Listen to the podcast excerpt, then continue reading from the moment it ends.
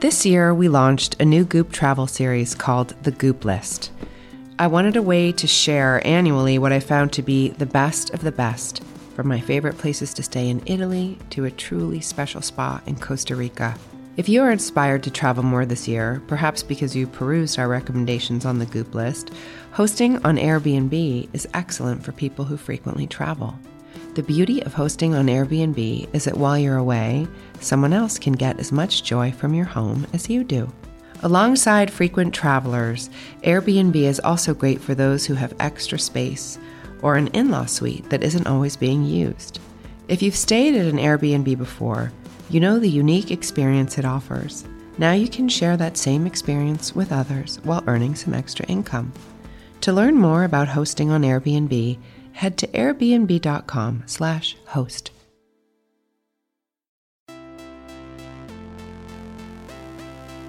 Don't hold anything too tightly. Just wish for it, want it, let it come from the intention of real truth for you, and then let it go. For me, our soul is like it's unbound, it's limitless, but we will use words to limit ourselves. When people stop believing that somebody's got your back or Superman's coming, we turn to ourselves, and that's where you become empowered. Courageous participation attracts positive things. I'm Gwyneth Paltrow. This is the Goop Podcast, bringing together thought leaders, culture changers, creatives, founders and CEOs, scientists, doctors, healers, and seekers, here to start conversations. Because simply asking questions and listening has the power to change the way we see the world.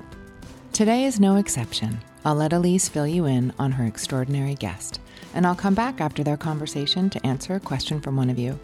If you have a question you'd like me to get into in our next round of Ask Me Anything, send it to us at Goop on Instagram or Facebook. All right, over to Elise. Rick Doblin is the founder and executive director of the Multidisciplinary Association for Psychedelic Studies. In other words, he's the guy that started MAPS, and I have wanted to interview him for a long time. Badly. Today, with Rick, we're talking about the regulation of medical uses of psychedelics in therapy. This topic is seriously fascinating to me. I talked to Rick about how MDMA therapy works and how it can potentially help people to view painful and fear based memories in a more self reflective way, which in turn can help people work through trauma. But Rick will explain that much better than I can in our conversation. Our goal is to help people have these psychedelic experiences as few times as possible so that then they can integrate the experiences without drugs and learn other ways to modulate traumatic experiences or thoughts. Let's get into it now. Thanks for having me at your house. Oh, Elise, it's a pleasure to have you here. You seem to be an expert in connection, right? What do most people want? Is it that they themselves want the the spiritual experience or healing, or they just want to donate for other people to have those experiences? Well, lately we've been joking that everybody wants to be a psychedelic therapist. Yeah, me too. Sign me up. yeah, yeah, everybody.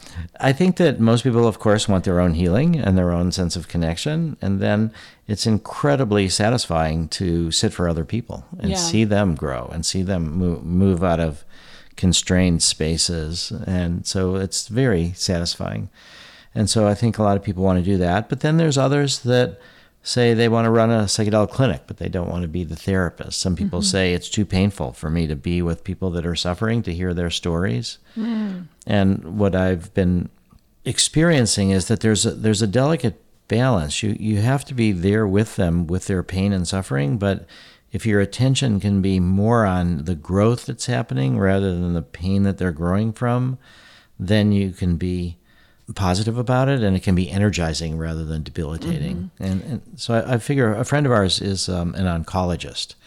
And I figured it must be like that. If you're always dealing with people that are dying and they have cancer, you know, if you just focus on this cancer, relentless cancer, um, it's going to be very depressing. But if you're actually helping some people get better and helping them live, you can focus not so much on the crisis, but on the response. And isn't it too that within sort of the psychedelic healing and transformation, that one of the aha moments is that people stop seeing the experience as negative or positive, but as this thing that happened or this thing that is. Yeah, and it's a thing that defined them in Right. a way that they've learned from it, and so it's not that they wish that it didn't happen. I mean, like you know, people that were in the Holocaust, or how how you, you know, you wish that it didn't happen, mm-hmm. but that you accept the fact that it did happen, and it is part of your story. But it, it's a situation you can describe it about the shift between the foreground and the background. When you've got trauma, the trauma is in the foreground, and it seems like it's always about to happen. It's defining you. It's it's bigger than you. This is what happened, and it's taken over your life. Mm-hmm. And the thing with the therapy is to process it, to metabolize the fear, to metabolize the trauma, so that it moves into the background Right. and you're not constantly re-traumatized or triggered and but it never goes away so i think mm-hmm. that's the other big part is people think this therapy is going to make it so that that's never going to be painful whenever i think about it. And it, it's not that. It's more that you can place it in the past. Right. whereas with ptsd it's like it's always about happening still. Mm-hmm. And sometimes it seems like it's also about allowing the things that your subconscious won't let you that it's protecting you from. It allows them to come up so you can even know what it is that you're working with Very much. And so we we've just been talking to some of the people in our studies, and the idea is that if things are unconscious, you might think that they're not bothering you, but they're influencing everything you do, and they're below your level of awareness. And so when they come to the surface, these painful memories, if you can see that as part of a healing process, then it makes it easier to handle. Mm-hmm. Because then, and what people often say is, I'm scared of losing control. Mm-hmm. And what we tell them is that you're out of control already. That as long as it's unconscious and influencing you, it's completely out of your control. It just colors everything. But if you bring it to the surface, you will actually lose conscious control in a certain way, be deeper in touch with these emotions, but it's about getting more in control. So you have to mm-hmm. lose control to gain control. yeah it almost seems like it must be like the the discovery of shrapnel right? And like getting it out. It still might leave a scar. You know it still was present in your body but it's no longer like under there. Yeah. causing pain. Yeah, and I, I think what we've also found is that it's harder to forgive yourself than it is to forgive others. Mm-hmm. And so a lot of times people have been traumatized and stuff's been done to them and they have to work through that. But what we also see is that sometimes people who've been traumatized then become uh, perpetrators themselves and traumatize others. So you hear that about a lot of childhood sexual abuse, that it's people who were abused themselves and then they don't know anything different in a way. And that's how they abuse their own children. Right. So that th- these sort of traumas that go down from generation to generation are passed in that way. But if you can both surface the trauma that was initially done to you and process that, then you still have to process, which is even harder, the traumas that you've inflicted on others. right And so that's where we think that a lot of the the really deep work has to be done. And that's where you need therapists who are not judgmental, who are mm-hmm. compassionate and sympathetic, who, who realize that none of us are perfect. We all have our weaknesses and our moments of, of not living up to our ideal selves, and that it's the struggle to be better that we can identify with rather than judging people for the things that they did wrong. Right. And I think too, sometimes even the acknowledgement or having someone who can say, yes, that was traumatic. Because I think that in this culture, mm. trauma is often defined as things that are very extreme, right? Like wartime and childhood sexual abuse. And, but there's clearly a spectrum. And a friend of mine was saying, he was talking to someone who's very experienced in this field and he was explaining his his childhood and this therapist said to him so as a child how did you feel like how did you feel with your parents? And he was like well my father was very you know i had a, very, a great upper middle class mm-hmm. upbringing. My dad was very scary. And he was like so what did you do with that? Who did you go to? Did you go to your mm-hmm. mom? And he was like no i didn't go to anyone. Mm-hmm. And then he was like well think about your own you know children how would you how would you what would you want them to do if they were scared and he was like i'd want them to tell me or my wife and and somehow that was enough of a connection for him to identify with his child what he must have himself felt like he'd had no sympathy for himself if that makes Wow. sense Yeah, or no yeah. acknowledgement of how that might have been traumatic until it was put into the context of how would you feel if that were your own child? And just that people are um, have a difficult time being compassionate for themselves, and that there's a way in which, particularly when you've been the perpetrator, Mm-hmm. that's the hardest Right. of all. And that's a, a big component of psych, some psychedelics, right? That it through uh, that there is a life review where you experience how you've impacted everyone around you. Yeah. So if we think about all these, you know, traumas, whether they're like dramatic traumas or just you felt nobody was listening to you when you were a child, whatever, that there's all these things that are sort of below the level of awareness that are very um, emotionally connected and that influence that. When you take a psychedelic, you could say that there's a barrier between the conscious and the unconscious and that barrier is weakened or made more permeable under psychedelics. So Stan Grof says that uh, Stan Grof, meaning the world's more ex- most experienced LSD researcher, says that that LSD is a non-specific amplifier of the unconscious. So in our therapeutic approach, we don't know what's most charged for people, and what comes up. There's kind of a basic assumption that we make about this uh, inner healing intelligence or the inner healer that we all know that our body knows how to heal itself and that's beyond our conscious ability somehow our, the body just tries to repair itself mm-hmm. and so we think that there's something very similar with the psyche and that the order of which things come to the surface during a psychedelic therapeutic experience goes beyond our conscious understanding, but we just trust that there's some sort of a wisdom to it. And so we help people experience and express that, whatever it is. The, the essence of our therapeutic approach is what we call inner directed. Mm-hmm. So that people are their own guides. We we don't use the word guide. Mm-hmm. We don't know where people need to go. And so, for example, I was working, there was one person that from the military that had several of his friends that were killed. Mm-hmm. And we thought that that's what would be the focus of the therapy sessions. But as it turned out, it went to an earlier time in childhood when he felt that his father had beaten him. Mm. And so the the connection was from seeing his friends who had been murdered by an infiltrator when they were helpless in their sleeping bags. Mm. But it went to his earlier feelings of helplessness being mm-hmm. beaten by his father. So none of us would have been able to predict that. Mm-hmm. But it was something about the energy that was attached to those kind of feelings that that's what emerged for him. So before he could even process what was going on with the, the actual friends of his that were murdered, it was about this feeling of hopelessness and helplessness, mm-hmm.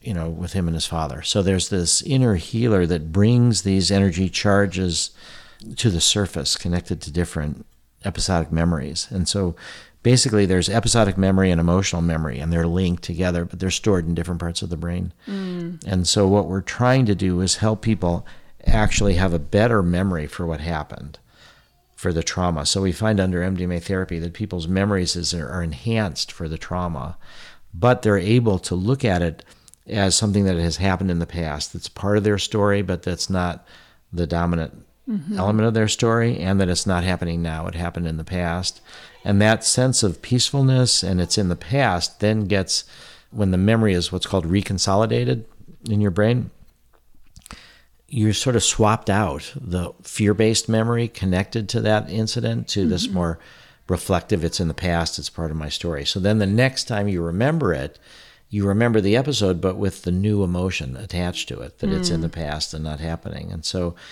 it's not like the memory of the trauma goes away but it's not linked to such pain as it was before So I know that you have tried everything, no i haven't but yeah. you've uh-huh. done LSD. I know famously yeah, I've that was the- your entree. yeah yeah Ibogaine, ayahuasca, yeah what- mescaline mescaline. mushrooms yeah A fair. I I can tell you firsthand that you smoke a lot of pot. Yeah, I think that it's important to oscillate between being straight and being high. Okay. There, there was this point in my life when I was like 24 years old. It was kind of a sad day. I even remember it today. I was realizing I can't accomplish what I want to accomplish in my life if I'm wake and bake and stoned all the time. and I was like, damn, I think that's true. I'm going to have to cut down on my pot smoking. But you have accomplished a lot. Well, it's actually 47 years. 47 Since I was 18 years old and decided to devote my life to psychedelics, becoming a psychedelic therapist, going through my own psychedelic therapy and trying to bring it back so I could be a legal psychedelic therapist. what are the primary hurdles for, for that need to be cleared for this to become more mainstream and have application beyond severe PTSD? Well, the, the main hurdle is that we have been um, from 1986, when I started MAPS, to 2016, is when we took us 30 years to get to the point of what's called an end of phase two meeting with FDA. And so that all those 30 years were getting permission, getting funding, training therapists, treating, and trying to figure out how to design phase three. Because phase three is the large scale multi site studies that you need to conduct to prove safety and efficacy to get approval for prescription use. Mm-hmm. So, as of a few days ago, we've got 25 out of 200 people in our phase three studies. And we we may need to treat a few more than 200. We're not sure yet. We'll know that early next year. So the the main hurdle is really to continue to enroll patients and treat them. And from the FDA's point of view, it's basically it's a three and a half month process mm-hmm. where there's people only get MDMA three times, one month apart, and they get 12 90 minute non drug psychotherapy sessions, 3 mm-hmm. before the first MDMA for preparation and three after each MDMA for integration. And we're comparing those people that get therapy with inactive placebo versus those people who get therapy with active MDMA. And two months after the last experimental session is what's called the primary outcome measure. Mm-hmm. So we have to complete that for 200 people. But then the other big question is going to be how do we get insurance coverage for it? Mm-hmm. And so we also do a one year follow up which is more for healthcare utilization and to show that it's durable or to see if it's durable. Fortunately, in phase two, what we've shown is people keep getting better from the two month to the 12 month follow up. They're, they're motivated to try other things. They know that when these fears come up, that they can process them. They don't have to shut them down. They can mm-hmm. experience them uh, and learn from them. So people are developing the skills to keep getting better on their own. So what we have to do is complete the phase three ideally in Europe as well, and then really do the arguments with the insurance companies about healthcare utilization. And then the big prize, if we can manage to do it, is to persuade the Veterans Administration and the Department of Defense mm-hmm. to get more involved in MDMA research. And as of September of 2018, there was 1,036,000 veterans receiving disability payments for PTSD. Wow. And another hundreds and hundreds, probably half a million, that are receiving disability for anxiety, depression, and other mental health disorders. And the cost in human suffering is enormous, and the cost in money is enormous.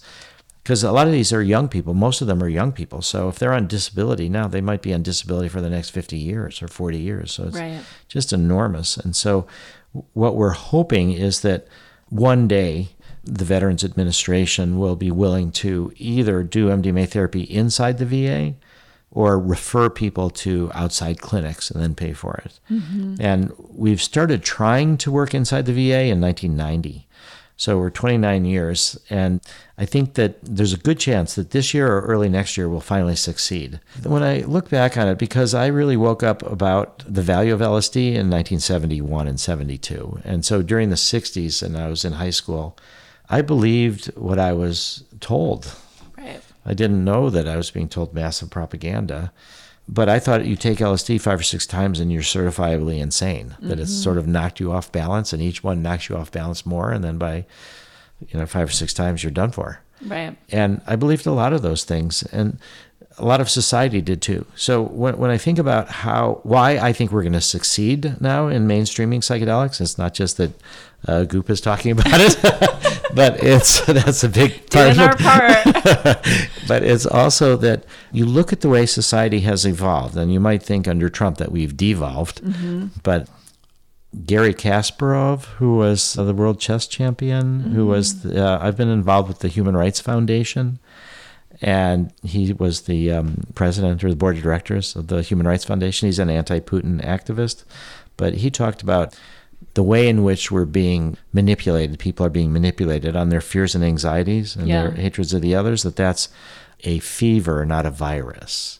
Yeah. Meaning that it's not going to do us in. It, it's sort of bringing this short sighted kind of thinking to the surface so that we can see it. Mm-hmm. And then hopefully enough of us can decide that's not the way we want to be. Yeah. But I would say that when the psychedelics really emerged in the 60s, I, I remember um, the Beatles sort of getting into meditation, and the Maharishi would come in these white robes, and everybody thought that was super weird. And that was when um, yoga, people were worried that if you did yoga, that you were going to become converted to another religion. Right. And so now you go to every YMCA and there's yoga and you know now there's meditation and you don't have to be wearing these weird robes and you know be a, somebody who wants to meditate in a cave on a mountaintop. So I think as a society we've integrated yoga and meditation and mindfulness. I just spoke at Wisdom 2.0 which is a conference on technology and mindfulness, but they've mm-hmm. now felt comfortable enough that they could weave back in psychedelics. Mm-hmm. So mindfulness is that. In the 60s, women were tranquilized when they gave birth, and men were not allowed in the delivery room. So that's completely turned around. Yeah. My aunt died of cancer when she was 21, hmm. and my grandparents didn't even tell her she had cancer. You didn't even talk about it. It was a horrible thing. I was only four years old at the time. The family story is I said, well, you know, is God going to give her her medicine? But now we have hospice centers. So the first hospice center was 1974, mm-hmm. and now there's 6,000 hospice centers in America. So we've re-evaluated our approach to death and birth, mm-hmm. to spirituality and meditation and yoga, and if you look at advertising and you look at movies and look at psychedelic imagery, that's throughout all these movies and just the the art and the creativity of psychedelics has also become more mainstreamed mm-hmm. we basically integrated everything that emerged during the 60s except for the psychedelics themselves and the other big thing that we've done is that psychedelics when they came out in the 60s were so connected to the counterculture to people who were protesting to the youth who were against the Vietnam War. And you know I myself was a draft resistor for Vietnam. But people have seen over the last 50 years that large most of the people that did psychedelics went on to have normal lives and mm-hmm. didn't go live on communes and didn't decide to become a soybean grower and ended up making really positive contributions in their lives with Steve Jobs being among one of the main examples Yeah. and so it's pretty clear that the psychedelics even though they seemed like they were connected to counterculture revolutionary concepts and ideas that that was a, construct of the time. Right. and that that's not a construct of the drugs. That's that's sort of the relationship that we had with the drugs at the time and now we can make different relationships. Mm-hmm. And i would say that the problem that that we're having with this globalization and people becoming more exposed to other cultures and other religions and this mass migration and the internet of, of just the way in which we're all in contact with people that are different from us way more than ever before. And for many people that's turning into an issue. And you know we see what's happening with uh, immigrants even though we're a, you know a nation of immigrants and now we're turning against immigrants. It's but I think what's clear to many, many people is that this sense of spirituality, the sense of connection, also to nature. I mean, we've got, you know, the current Republican policies are um, denying climate change and, you know, let's get rid of automobile mileage standards and pollution and regulations. Yeah. yeah, that that that's the, the the antidote for that is that spiritual sense of connection. We're connected to other people. We're connected to the planet, and that that's our primary heritage from you know billions of years of evolution. It does seem like the sense of spiritual connection. There's a hunger for that. And I love that it's been now it's been vets who have been leading the charge, you know, and Yeah. I mean the statistics are incredible, right? Well, I think first off, I just want to say that there's, according to the National Center for PTSD, which is part of the Veterans Administration, they said there's 8 million Americans right now with PTSD. Yeah. So the vast majority, understated. I think it is. Yeah. I think it is. But the vast majority of them are not veterans. Right. There are people, women with sexual abuse or men with sexual abuse, with abusive parents without sexual abuse, but just violent, unloving surroundings or, or living in certain neighborhoods or Mm-hmm. or um, poverty. or if you're so I feel like I've myself am um, blessed in so many ways. I had a very loving family, but I was traumatized indirectly by the stories I was told growing up about the Holocaust. And then I was traumatized as a young boy in school during the Cuban Missile Crisis and the arms race, and we're told just duck under your desk in case there's going to be a bomb. And, I know. and it's like you, you think that's reassuring, but to a little kid, you're like, Yeah. this desk is going to save me. If you see these pictures of Hiroshima and Nagasaki, and like, how's this desk going to save me?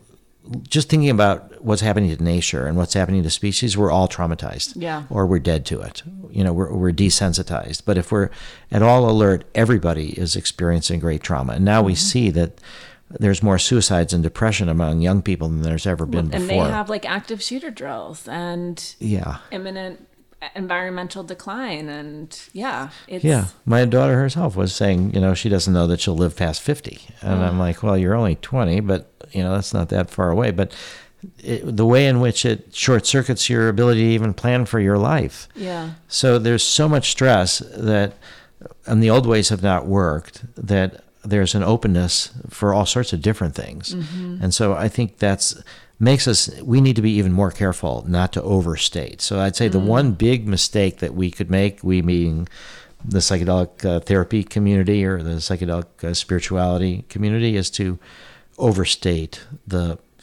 the benefits or the possibilities or, or to put all of it into the drugs. It's not the drugs, it's the relationship with the drugs.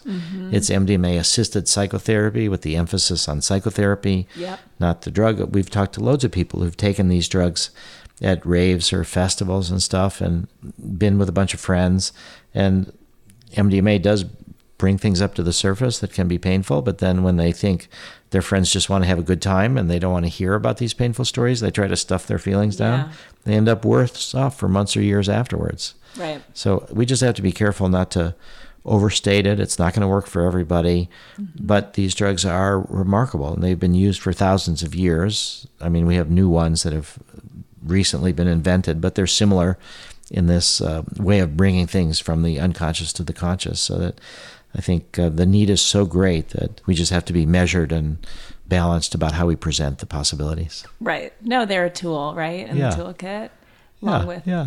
holotropic breath work and somatic therapy and but i think it's interesting to think about the other what they bring up and then how the trauma can be expressed and then what that also suggests in the way of therapy And I think the fact that you, you talked about the holotropic breath work. So Stan Grof was so brilliant in the sense that when LSD was criminalized, he found a way using uh, hyperventilation, which is basically holotropic breath work, says just breathe faster and deeper.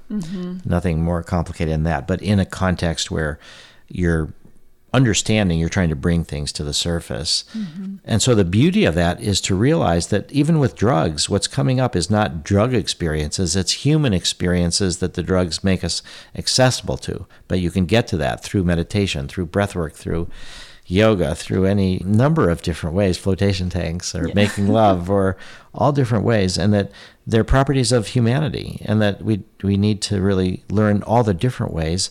And one of the most important things I'd say from the world of psychedelics and why we're talking about nonprofit drug development is that our goal is to help people have these psychedelic experiences as few times as possible. Mm-hmm. So that then they can integrate the experiences without drugs and learn other ways to modulate traumatic experiences or thoughts so that our goal is to make people their baseline to improve their baseline without drugs and we think that psychedelics encased in a therapeutic process only need to be used a few times Yeah, because it's not in my from my understanding, and you're obviously far more expert, but that it's not it's work. It's not this process like the eight hour MDMA session with two therapists. Like it's like childbirth a little bit. Yeah. that it's not a recreational fun time. well a bunch of the people have said uh, i don't know why they call this ecstasy right. yeah, a bunch of our patients have said that. And I think your, your analogy to childbirth is exactly right because the therapists are like the midwives. Mm-hmm. And so we're, but the people have to do the work themselves. People heal themselves. We just try to provide a safe support. We know the process in general. We know where they could be getting stuck. We know certain ways to help them reorient themselves when they're stuck. Mm-hmm. But really, we're not doing the work. We shouldn't be taking the credit. And so, what we have learned that's different from the research with LSD or psilocybin, both from the 50s and 60s and currently, is that in that research with addiction, with people scared of dying, with depression, it seems that there's a relationship between the mystical experience, going beyond ego states, the mm-hmm. sense of unity and connection between the depth of those experiences and therapeutic outcomes. The more people have this kind of unitive mystical experience, the better they seem to do. Mm-hmm. However, we do not find that with MDMA for PTSD.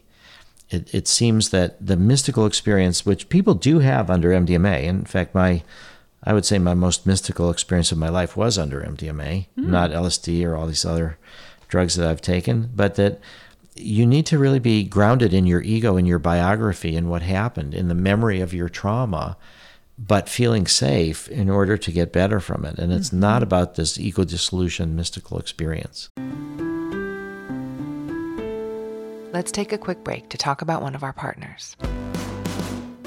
This year, we launched a new Goop travel series called The Goop List.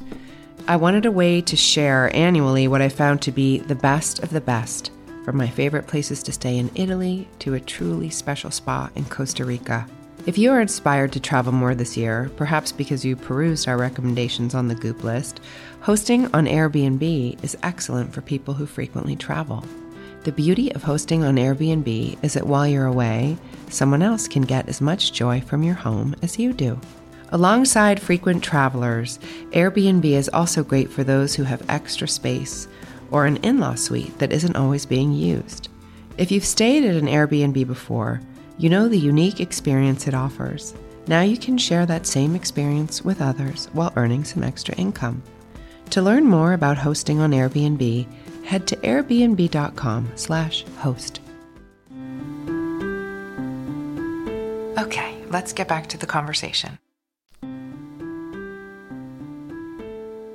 Just a second, we're taking a quick break.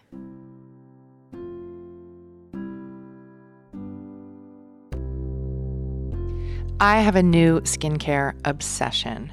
This one is a weekly thing, and it is called Goop Glow Glycolic Acid Overnight Peel, which I definitely cannot say 10 times fast. But if you're remotely as into exfoliating as I am, I think you are going to be curious about this. Our overnight peel was inspired by a chemical peel that I used to get from my dermatologist. It would totally transform my skin. My team at Goop developed this new peel pad with a whopping 15% glycolic acid for intense exfoliating. And we ran clinical tests on these too to prove that it works. One side of the pad is really soft, so I use it on my face and wait for the tingling feeling to come. The other side of the pad is more like a gauze texture, which I like for my neck, chest, and shoulders. After I use the Goop Glow glycolic peel, I do my usual routine of goop, night cream, and go to bed. And when I wake up in the morning, I can completely see the difference fresher, softer, smoother, glowy skin. It is extremely satisfying. If you want to try Goop Glow Glycolic Peel, and I know you do, head to goop.com slash glowpeel15 podcast. And when you order a box of the Glow Peel, we'll give you 15% off just enter promo code GLOWPEEL15. We started this podcast last March because we wanted a new way to share ideas, tips, and knowledge from experts and leaders across diverse fields and backgrounds and ways of thinking. The content team at Goop spends their day asking questions. We want to figure out who is doing the most cutting edge research on the gut, where is the best place to stay in San Sebastian, and straight from the office water cooler the other week, what kind of protein bars do people like? Someone on the team turned me on to Think High protein bars. They're made with 20 grams of protein, 0 grams of sugar, and no artificial flavors or GMOs. Think has a bunch of different flavor options, but I'll give you some highlights. Their brownie crunch bar tastes like the rich chocolate brownie you'd want, and the creamy peanut butter bar tastes like a scoop of creamy peanut butter sandwiched in chocolate. But it's one of those things you have to try for yourself. Think's motto is I think I can. They believe that with the right energy and nutrition, we can do pretty much anything we put our minds to, which is a pretty good mindset to try out. And to test out Think's high protein bars, for starters, go to thinkproducts.com. Enter code GOOP25 and you'll get 25% off your order. That's thinkproducts.com and use code GOOP25 for 25% off. This one expires on October 21st, 2019. And now, back to today's conversation. Let's talk about the mystical experiences, hmm. though. Oh. I mean, how can I not? what What do you think that that is? Like, what's your Well, well, yeah. yeah? Like, what's your theory of the universe? Okay, well, I'm not so big on philosophy. I'm more of a practical kind of guy, and, and you could get lost in religion and all these theories. But I'll, I'll say that Aldous Huxley, who wrote the book Doors of Perception, mm-hmm. after his mescaline experience, which really helped broaden the whole interest in psychedelics. That was still in the 50s. But his theory, I think, has now been proven right by the latest neuroscience, which is that the brain is a reducing valve. Mm-hmm. And so when we think about all of the exquisite sensory information that's coming into us, it's way more than we can process at any one time in a conscious way but our our brain and and what the modern neuroscientists are finding it's called the default mode network. So the part of our brain that's essential to our sense of self our sense of ego. And earlier before we started recording we were talking about Abraham Maslow and the need the the hierarchy of needs. And so I think that what we're what's happening is that our our brain our sense of self is filtering perceptions according to our hierarchy of needs mm-hmm. You know, if we think we're, you know, starving, you know, it'll be more focused on food, or if we need shelter, it'll be on that, or, or you know, we need social needs, social affirmations, and all different kind of purpose in life, meaning in life, self-actualization. We have all these different needs. So I think what's happening is that this uh, brain is sort of filtering what we focus on based on our sense of self, and that the psychedelics weaken that filtering system. And so we have a flow of information that is always there, but that we're usually not paying attention to. Mm-hmm. And it weakens that sort of point of reference from our ego. And then we just see how much we're part of this big, enormous community of humanity, of, of animals, of life on earth, of you know this evolutionary process, and that that's spiritual is to realize that you know we're stardust. I mean that's kind of a, mm-hmm. a song, you know, but it's at the same time it's true. When you think about where a lot of these elements come from in our body and so you realize you're you're you're not this you we are both bounded in time and space and in birth and death but we're also part of something much much larger. And i think that most of the time we're just focused on this bounded in time and space between life and death and what's the meaning and there's nothing before and nothing after. Yeah. but I think under psychedelics, you realize that we're just part of this enormous, glorious adventure.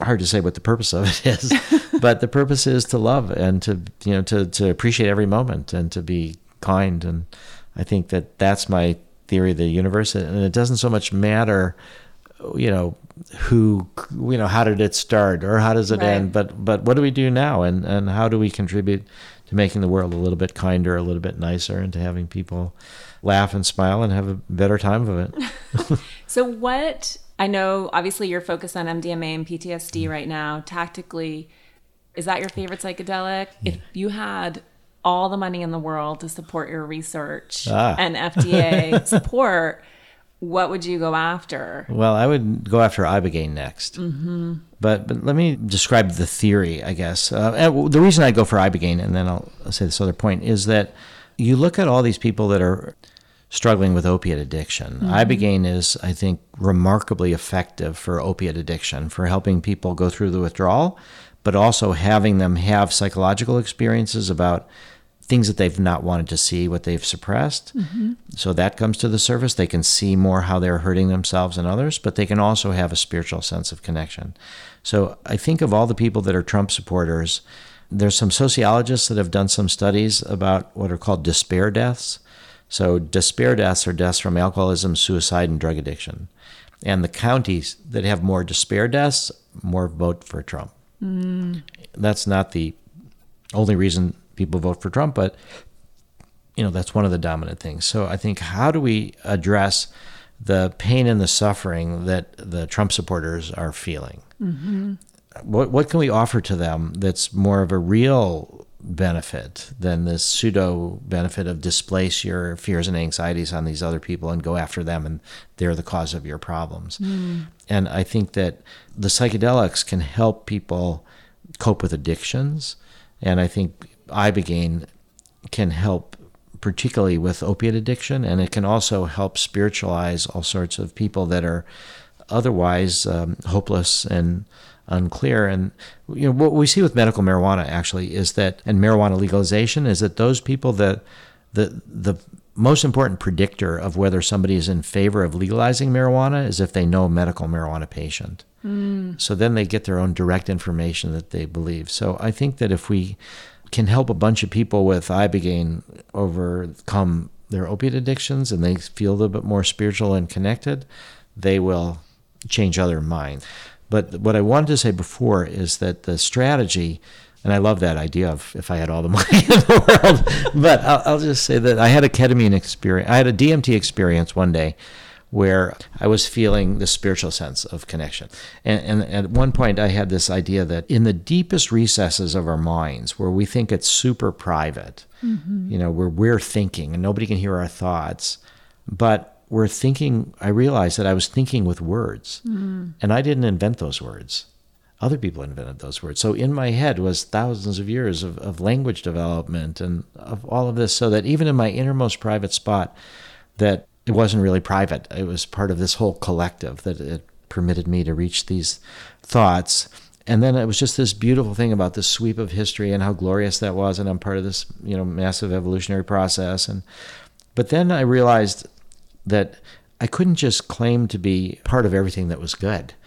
If I'm part of everything and everything is part of me, then Hitler is inside me too. Mm-hmm. So when I realized that logically, and I didn't sort of turn away from it, it was like I sunk like a stone, and it was a horrible realization that I've got this inner Hitler that I mm-hmm. want to control, and I, I have aspects of me that are like that. And that took me about a day to just even just deal with that idea. It was really difficult. And the next day we did ketamine. This was um, a group of us at Esalen preparing to defend MDMA. This is back in 1985. so the ketamine experience, I'm hovering above and behind Hitler as he's giving a speech. And I've always been, you know, traumatized by the Holocaust, terrified by Hitler, and so. But the ketamine gave me this feeling that I was um, safe. I wasn't quite there. I was sort of above and behind him, and I got this whole sense as he's giving the speech to you know tens of thousands, hundreds of thousands of people. I started thinking, how do we get inside his head? How do I get inside his head so that he doesn't want to kill all these people? How, how do we undo that kind of madness. And then I saw that the the Heil Hitler salute in a whole different way than I'd ever seen it. So I so he, so when he does this Heil Hitler, and then everybody does it back to him. I felt like it was this ping pong almost like this ball of energy that he was pushing it out to them, and then they were the crowd was sort of pushing it back to him. And then they would repeat it back and forth, and it was like this ball that was getting more intense with all, and it was like this the many giving the power to the one and mm-hmm. sort of back and forth and back and forth and how they could all be kind of involved in this group kind of thinking and that they could all feel and and then I felt like if I panic I felt the fear rise in me. And I, I felt if I panic I'm never going to be able to undo this or think about this. And and then I realized with ketamine that I could just breathe and that if I could breathe I wouldn't be so terrified and so I felt like I didn't panic.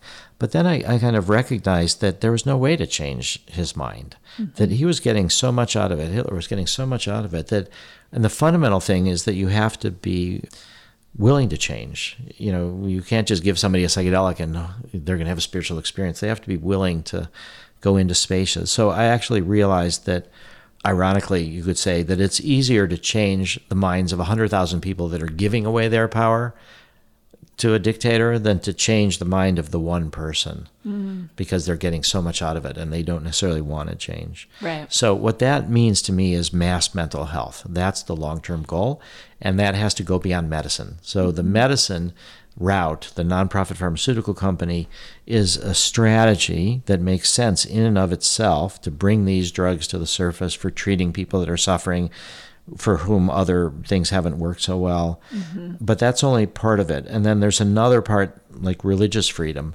But you know, we have the Native American church that can use peyote, and some of the ayahuasca churches are legal in the U.S. But again, you're stuck in this religious framework. Mm-hmm. So I think we need to move beyond religion, move beyond medicine to fundamental human rights to change your consciousness. And so the strategy that you asked me about, if I had all the money in the world, is to medicalize a series of psychedelics and then roll out thousands and thousands and thousands of psychedelic clinics. Mm-hmm. And then once there's enough of those, then we start really developing mass mental health in this spiritual way. And I think that's really going to be a necessary prerequisite to getting over where humanity is right now. Totally. And I think that the people who are most traumatized and addicted are the ones who are the currently the most disenfranchised. Yeah. And so go, starting there and sort of bringing them into the fold feels essential in this country. Yeah, and, and, also what we see is, I mean, even the fact of this podcast is that scientific studies are um, covered by the media. Mm-hmm. You know, so if, if if I had just been doing you know psychedelics, we wouldn't be talking. But it was psychedelic research mm-hmm. that granted a certain kind of legitimacy.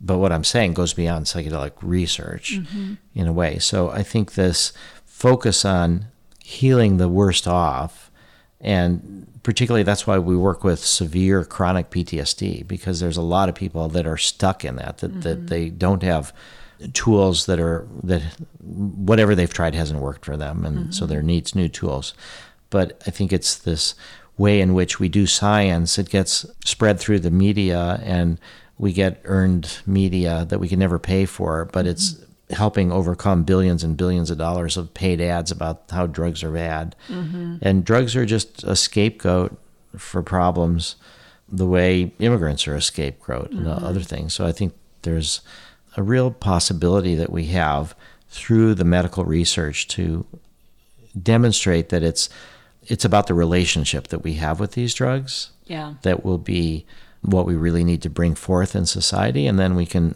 change our relationships and then we can start moving towards more harm reduction rather than uh, criminalization and then yeah. eventually mass mental health. So take us through just the brass tacks. Let's let's say okay. ibogaine. Yeah. So what would need to happen? We have uh, demonstrated the route through MDMA assisted psychotherapy. Now, again, we're a couple years away. We, we haven't succeeded yet.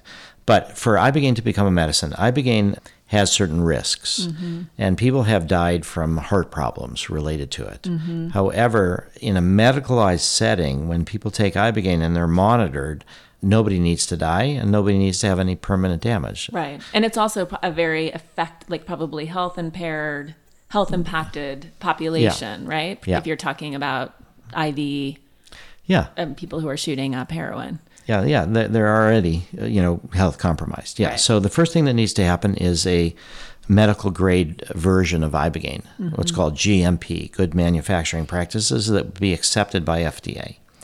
Then there needs to be what's called a phase one slash two dose response safety study that'll cost two two and a half million dollars. That would take either opiate addicts or traumatic brain injury people, and maybe 30 or 40 of them. And an initial ones get several different doses, one placebo and one low dose and one slightly higher dose. So we need to demonstrate safety basically to the satisfaction of the FDA. So first off, you get the drug, then you get these safety studies in humans. Then you need to answer other questions about neurotoxicity, about other questions about the, the effect of the drug on the body. And then you have to start doing these phase two studies. So MDMA is the most gentle of all the psychedelics. Mm-hmm. And it's the easiest to integrate because it doesn't uh, dissolve the ego. This default mode network is not weakened. It also, we believe that therapists and psychiatrists that are going to administer it to patients will be more effective if they've tried the drug themselves. Mm-hmm. And so there's more resistance among psychiatrists and psychotherapists to take LSD or psilocybin or ayahuasca Or Ibogaine. or I'm sure. ibogaine. Oh yeah, Th- then there is MDMA. Yeah. So then we needed a patient population that was highly sympathetic to the larger culture, mm-hmm. and something that people recognized as a, an illness that didn't have a lot of good treatments available as well. So that's became PTSD. Mm-hmm. And it is a little sad for me that it's all focused on veterans, but that has because so many more people have PTSD that are not veterans. But at the same time, there's a lot of veterans that have There are a lot of PTSD. And we're and you're getting there, right? Oh yeah, oh yeah, and you know we're getting one of the good things that we learned in our phase two studies is that MDMA assisted psychotherapy for PTSD works regardless of the cause of PTSD. Mm. So the SSRIs, Zoloft and Paxil, that are only drugs approved for PTSD, worked better in women than in men, and didn't work in combat-related PTSD. Mm. But MDMA assisted therapy seems to work, and regardless of the cause of PTSD. So I, I think the way to make ibogaine into a medicine, the way to make psilocybin into a medicine, LSD, it's it's through accepting the scientific methodological approach as developed by regulatory agencies, and instead of saying, you know, that's oppressive or mm-hmm. you know. It, it- work in the it- system. It, it takes around fifty million dollars, I would say. So that's an enormous amount of money. But when you think of all these billionaires. Sacklers. well, we've approached them. That's a so good. point. Did you know that we've been in touch with them? No, but yeah. it seems like maybe they need to get behind this. Well, here's it's funny that you mentioned that. So the same person, Thor Halvorssen, who started the Human Rights Foundation, is the one that introduced me to Rebekah Mercer, Elizabeth Koch, and Richard Sackler. So what we proposed to Sackler, there's all sorts of things about uh, toxic uh, donors, uh, but it seems like from an ethical point of view that if the Sacklers were to, you know, they were the owners of Purdue Pharma and OxyContin and all, that if they were to support fund funding research into the treatment of opiate addiction, that that would be completely appropriate. And so that's what we were asking them for. They had us talk with the uh, Purdue Pharma Office of um, Social Responsibility, corporate responsibility, which was a newly formed office. and what was really disappointing to me was that in the end, they decided not to fund ibogaine research. And then a few months after that, they came out with a statement that they had patented a new approach to treating addiction, which was a new maintenance drug. Mm. That they had made some kind of combinations. And so they, they were, in a way, proposing they would make money off of weeding people off of opiates and, and get you on these drugs that you need to take, like methadone, on a daily basis for months or years or decades at a time. So I say the Sacklers had an opportunity to directly remedy some of the problems that they helped cause and chose not to. So we need fifty million dollars. we need to clear some studies, and then we can change. We can I think so. solve the opioid ep- yeah. Although I would say that what we really need is just this two and a half million. So what the first thing we need to do is can we do the safety study that would be presented to the FDA and would satisfy them that we could go the rest of the way? Let's do it. Thanks for listening to my chat with Rick Doblin. I think it's incredible that he's put his back into this research for so many decades, knowing that he was essentially trying to push a massive boulder up a hill, and that we're finally seeing the light of day of all of this work reaching more people. To learn more about psychedelics and MDMA therapy, head to maps.org. Now, over to GP for today's AMA. What is something that people usually forget about or don't take into consideration enough when creating their own business? I'm on the track and feeling the fear of self doubt, asks Alex. Wow. Well, Alex, first of all, bravo, because you're embarking on something incredibly brave. And I wish that there was an easier solution that I could give you, but you're really going to be the only one as an entrepreneur to assuage your self doubt. And that's really part of the entrepreneurial process, you know, to weather the ups and downs But really, you're always going to have to come back to the place of believing in yourself more than anybody else. And that's not always easy to do, believe me. You're going to really have to be the person to shore yourself up. And I think that means that you're going to have to get really intimate with what's going on in your mind, body, and heart and take time every day to really check in with yourself. Because I think that when you're in your body and you're present, it's easier to feel what's real and might be an issue for you to tackle or what might be fear and those negative voices coming in. It's really important to be able to separate those two things. But good luck.